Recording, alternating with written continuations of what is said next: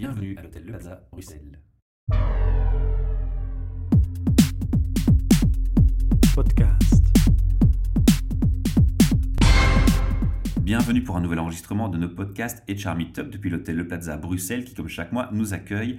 Et devant moi, j'ai une personne que je connais très bien, mais que j'ai perdu de vue pendant très longtemps parce qu'on était sur les bancs de l'école ensemble. Emmanuel Mayer. Bonjour. On avait déjà fait une interview qui présentait un peu une vision sur l'enseignement infirmier. On va aller Oui. dans une voie différente aujourd'hui. Euh, D'abord, un petit parcours personnel. Euh, après le nursing de Mons, puisqu'on peut mentionner que c'est là que tu as fait tes études. Oui. Qu'est-ce bien- qui s'est passé pour toi? Eh bien, donc j'ai travaillé à Mons un petit temps. Donc, euh, je travaillais euh, en oncologie, en médecine. Et donc, j'ai euh, voilà, j'ai toujours aimé ça. En milieu hospitalier En milieu hospitalier, oui. Euh, Ambroise Paré pour ne citer que ça, voilà, puisqu'on on peut. Hein. On peut citer. on peut citer, voilà. Et donc j'ai, je, je suis restée là pendant quelques années. Je suis vite, j'ai vite accédé au poste d'infirmier, infirmière chef. Et donc j'ai adoré ça. J'ai- J'aimais beaucoup les responsabilités que ça, ça, ça supposait. Et puis ben, j'ai, un petit peu changé. Je, je suis partie faire une licence à, à- à- une licence qu'on appelle master maintenant à Bruxelles, à l'ULB. Donc j'ai un petit peu changé de métier pour me donner l'occasion justement de poursuivre mes études. J'ai fait j'ai travaillé deux ans comme data manager à Bordé. Mhm. Et puis, j'ai travaillé de nouveau comme infirmière-chef en hématologie à Saint-Luc, clinique universitaire Saint-Luc à Bruxelles. Je suis restée à Bruxelles et j'y vis. Et tout ça représente quelle, quelle quantité de Quelle quantité d'expérience Une dizaine d'années, une, Une grosse dizaine d'années. D'accord. Et c'est seulement après ces 10 ans qu'il y a une reconversion vers l'enseignement. Vers l'enseignement. Donc, Alors ça va pourquoi faire cette six ans. reconversion? Eh bien, parce qu'à un moment de ma vie, je crois que je suis arrivée à un tournant, je pense qu'on a exploré beaucoup de choses et euh, on, arrive au bout, euh, finalement, de ce qu'on peut faire. Et puis, j'avoue que euh, le métier de chef, c'est parfois difficile. On se sent parfois un peu seul. Et, euh, et c'est vrai que l'école, l'ISEI, puisque, puisque j'y travaille à, à- l'heure actuelle, euh, m'a fait un petit appel du pied, puis que j'ai que j'ai accepté après beaucoup de réflexion, parce que ça, ça supposait aussi beaucoup de changements dans ma vie. Et euh, euh, voilà, et donc Alors. j'y travaille. Évidemment, moi, je t'ai invité au micro pour lister euh, les compétences infirmiers. On a dit dans le podcast précédent qu'elles sont euh, légiférées, ces compétences. Donc, on peut, on peut retrouver ces informations où pour un étudiant qui veut envisager ce type d'études Alors, dès qu'un oui, voilà, dès qu'un étudiant rentre, donc s'inscrit et commence son cursus, ses études à l'école, il reçoit de toute façon un référentiel de compétences euh, qui a, euh, qui est établi. Donc, il y a un référentiel qui est existant depuis quelques années déjà, interréseau. On essaie de le faire au sein d'une haute école et puis on essaie de l'élargir en interréseau, donc on- avec la collaboration d'autres écoles. Euh, et donc, il reçoit un référentiel de compétences dès qu'il s'inscrit à l'école. Donc, avec Mais- une déclinaison de toutes les compétences et de, du détail de, euh, de ce qu'il y a dans, dans chacune d'elles.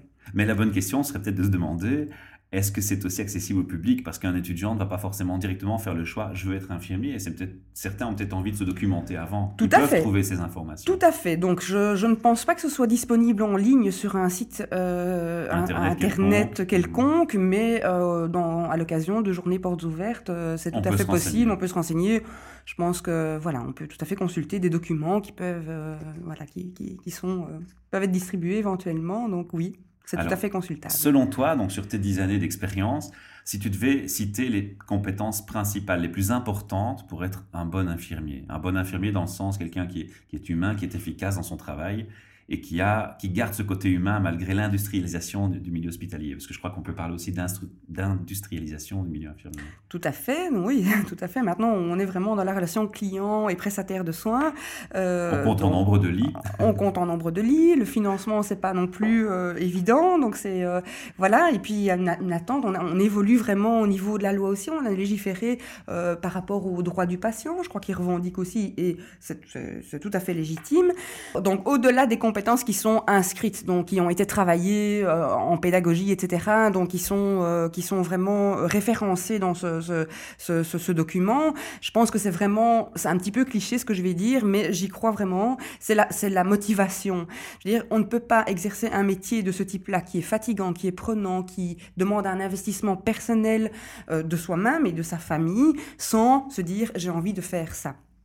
Tous les jours, euh, euh, je, je, je, me vois dans l'obligation de, de, motiver mes troupes, hein, mes étudiants, euh, dans le cadre de séminaires, parce que je me rends compte justement de, hein, je fais un état des lieux régulier de ce qui se passe à l'hôpital, et puis je, je vois un, un, désintérêt parfois progressif euh, de certaines infirmières. Je fais pas non plus un amalgame avec tout le monde, mais est-ce que c'est pas aussi dû à l'approche originelle? J'explique dans le podcast précédent, une, oui. une enseignante infirmière nous expliquait que justement c'est un métier qui est classifié, un métier en pénurie. Et donc, par la force des choses, il y a des gens qui se dirigent vers cette section pour des raisons peut-être parfois plus économiques que passionnelles. Très probablement. Je pense qu'il y a vraiment beaucoup de gens, très peu de gens à la base motivés euh, vraiment. Je pense qu'une vocation à sacerdoce, comme on peut l'expliquer, c'est quand même quelque chose de relativement rare. Ne nous leurrons pas. Cependant, tout le monde ne rêve pas d'être infirmier depuis 5 ans. Je ne pense pas. Non, on rêve, voilà, on rêve d'être pompier, on rêve d'être euh, astronaute. astronaute. mais pas d'être infirmier. Euh, alors souvent, on suit comme ça et on ne comprend pas pourquoi, hein, parce que parce que les infirmières quand même se plaignent hein, de, de la lourdeur du travail. Puis souvent, c'est familial aussi. Hein, donc ça, ça suit de mère en fille, de père en fille, en fils, etc. Mais, euh, mais voilà, donc oui, je pense qu'il y a une composante euh, à ce niveau-là, mais, mais je suis vraiment, je ne suis vraiment pas persuadée que ce soit la seule raison. Je pense vraiment que c'est dû à la lourdeur, à la difficulté et à parfois un manque de reconnaissance du boulot et à tous les niveaux. Aussi, peut-être. Et salarial. Mmh. Maintenant. Ça, c'est quelque chose qu'on entend fréquemment, c'est fondé, je pense. C'est fondé et c'est pour ça que. On s'abîme le dos, prend des risques, on abîme sa santé quelque part et, et, finalement. Tout à fait. On fait des heures de fou, on a parfois des belles cernes sous les yeux et puis quand on voit la fiche de paye à la fin du mois, on est peut-être un peu déçu aussi. On est, on est souvent beaucoup déçu. Est-ce qu'une passion peut s'éteindre avec ces éléments? Ben, Tu as déjà rencontré des gens passionnés dès le départ et puis tu les vois vraiment se faner oui, oui, ça arrive, mais euh, dans le cadre de circonstances particulières. Mmh. Euh, je veux dire, dans certains services épuisants moralement, euh, dans certains services lourds, il y a des gens qui, qui n'ont pas la même, je veux dire, la même force de caractère, la même force de caractère mmh. ou, ou le, le, oui, ou la même personnalité pour faire face à certaines difficultés ou les surmonter. Et, et donc, c'est voilà, c'est difficile. Ou un, je sais pas, quelquefois un décès ou un changement de direction ou un changement de dynamique dans, dans le service, ça peut vraiment démolir aussi une, une, une motivation profonde.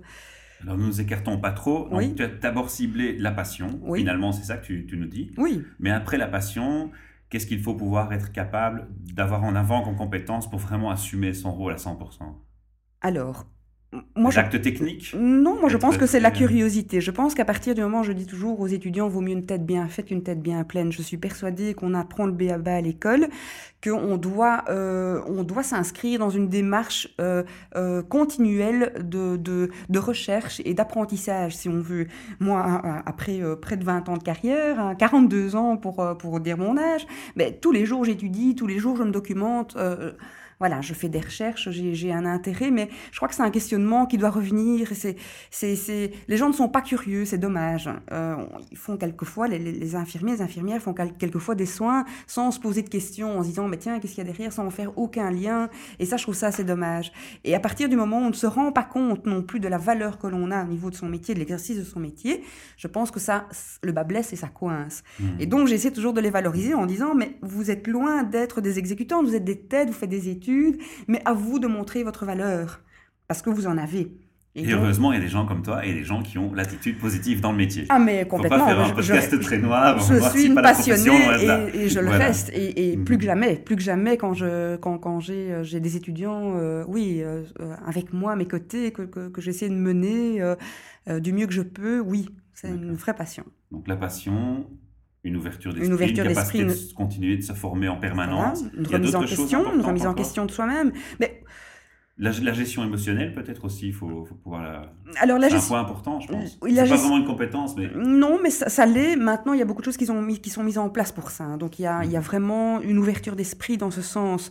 Euh, déjà des gens, hein, des, des, des, du personnel infirmier, des gens qui se forment, et euh, des, des. Comment Des des dirigeants d'hôpitaux, de, de, de, maisons de soins, etc. Euh, grosso modo, euh, on, on, arrive à ce qu'on appelle une, une, prévention, comme ça, des, du burn-out. Euh, et donc, on met en place des garde-fous, des psychologues pour, euh, pour le coachs. personnel, des coachs, ce qu'on n'avait pas avant. Quand, quand j'ai commencé, on ne parlait pas de ça. On s'entraidait, on pleurait sur l'épaule de sa copine ou, ou, de son mari ou de sa femme. Et, euh, et, ici, maintenant, vraiment, on peut, je pense, relayer plus facilement auprès de ce... Enfin, demander un relais auprès d'une collègue ou en tout cas aller consulter quelqu'un et vider son sac. Et ça, c'est pas négligeable. D'accord. Alors, il y a encore deux points que je vais approfondir dans les cinq minutes qui nous restent d'interview. ça va très vite finalement, 15 minutes, tu te rends compte. Mhm. Euh, tu as parlé de devenir, du fait que tu es devenu chef de service. Mhm. Comment ça fonctionne pour les gens qui ne sont pas dans ce milieu, qui ne le connaissent pas, une évolution de carrière au sein d'un hôpital? Qu'est-ce qu'il faut mettre en place? Est-ce que c'est difficile d'évoluer à, à ce titre? Non, je pense que l'évolution, elle peut se faire naturellement. Par contre, ça suppose un Il y a des diplôme. épreuves à passer Oui, ça suppose Voilà. un diplôme. Donc, euh, en fait, il y a deux, deux euh, euh, formations organisées à l'heure actuelle en Belgique. C'est l'école de cadre qui donne l'accès à, euh, euh, au poste de chef de service, enfin, le chef d'unité de soins, euh, mais euh, pas au-delà.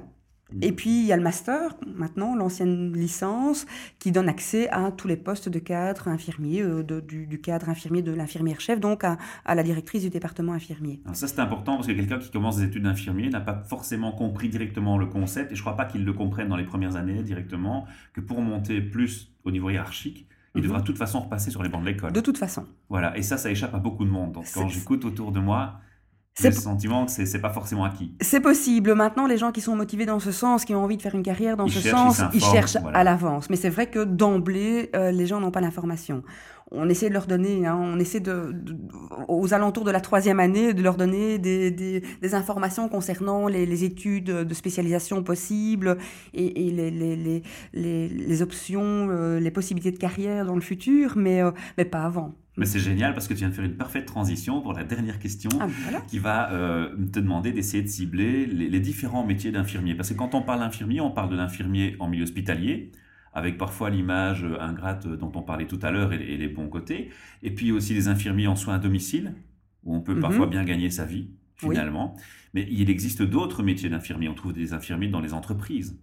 Oui, on trouve des infirmiers partout, donc euh, Voilà. euh, dans les plannings on familiaux. peut lister les différentes, les différentes spécialisations ou les, Oui. les orientations qui existent? Tout à fait. Alors, à l'heure actuelle, en, en Belgique, donc il y a des euh, diverses spécialisations qui sont euh, organisées. Donc, si j'essaie de restructurer mon idée, je vais dire qu'il y a l'oncologie, parce que c'est mon dada. Donc, hein, je, hein, voilà, venez-y, venez nombreux. Pour, pour simplifier, euh, pour ceux qui ne connaissent pas, vulgariser. L'oncologie, la tourne- cancérologie. Voilà, tout ce qui tourne autour des Voilà. cancers. Alors, il y a la psychogériatrie, il y a évidemment les soins intensifs. Gériatrie, c'est pour les personnes Euh, plus âgées. Psychogériatrie pour les personnes plus âgées, pardon. Les soins intensifs, donc c'est la médecine d'urgence, donc les urgences et les soins intensifs. Mhm. Voilà. Euh, donc le, le SIAMU, le SAMU, le 112, les pompiers et tout le reste, les soins d'urgence. Tout ce qui Euh, chirurgie? alors, il n'y a pas de chirurgie pour les infirmières, mais il y a l'anesthésie. Donc, l'anesthésie, les infirmières en salle d'op. Euh, donc, euh, donc voilà, qui, euh, qui, qui instrumentent ou bien qui, euh, qui, qui travaillent autour euh, du patient de, de la table d'opération. Il y a la pédiatrie. Et je pense que... Il y a la santé communautaire aussi, oui, la santé communautaire. Donc ça, c'est Ça, moins... c'est peut-être moins connu, justement. Moins Tu connu, c'est dire un mot oui, bien sûr. Donc c'est moins versé vers le par- vers les soins, mais euh, c'est vraiment l'aide aux personnes. Donc le, ça peut être le SAMU social. On entend parler du SAMU social. Donc ça c'est c'est voilà, c'est les interventions d'urgence. Par exemple, en, euh, dans les dans les périodes de froid, c'est aller visiter les gens les SDF qui n'ont pas de donc, qui n'ont pas de domicile, qui n'ont pas de moyens de ressources pour les soigner, pour euh, pour penser leurs euh, leurs blessures ou essayer de leur donner des, des, conseils euh, d'hygiène pour ben, améliorer un petit peu leurs conditions de vie dans la, mesure de nos moyens aussi. Et, euh, et voilà, donc par exemple, donc voilà, on peut un peu travailler partout. Je crois qu'il y a des infirmières à l'ONE aussi pour l'œuvre nationale de l'enfance, pour les enfants. On, on a vraiment une possibilité de, de travailler un petit peu partout. Je crois que c'est très riche comme profession et voilà, on peut euh, Un beau mot de conclusion. vraiment. Alors, quand même, une dernière, une dernière en, en finale. Euh, si tu avais un message à passer aux gens qui se disent, tiens, moi, j'aimerais bien faire des études d'infirmier, tu as un message particulier à leur adresser oui, Ou un conseil précis? Faites-le vraiment. Si vous en avez envie, faites-le. Mais gardez vos illusions. Euh, voilà, continuez. C'est un, beau métier. Justement, euh, il faut veiller à mettre en œuvre des choses, à, à se comporter de telle manière que ça le reste et euh, Que la flamme ne s'éteigne pas. la en fa- fait. oui, que la flamme ne s'éteigne, ne pas. C'est bien dit, ça. Tout à fait. Merci Manuel pour Je t'en ton prie. temps. On a atteint nos 15 minutes d'interview, on va pas être plus long pour les auditeurs. On, on retrouve ces podcasts dans la rubrique éducation et quand on aura, on aura des, des interviews d'infirmières, de recruteurs infirmiers qu'on pourra associer à ces deux interviews éducation qui existent pour le, le soin infirmier, on mettra tous les podcasts ensemble sur un article concernant le métier. Voilà, merci pour votre écoute, à bientôt. podcast.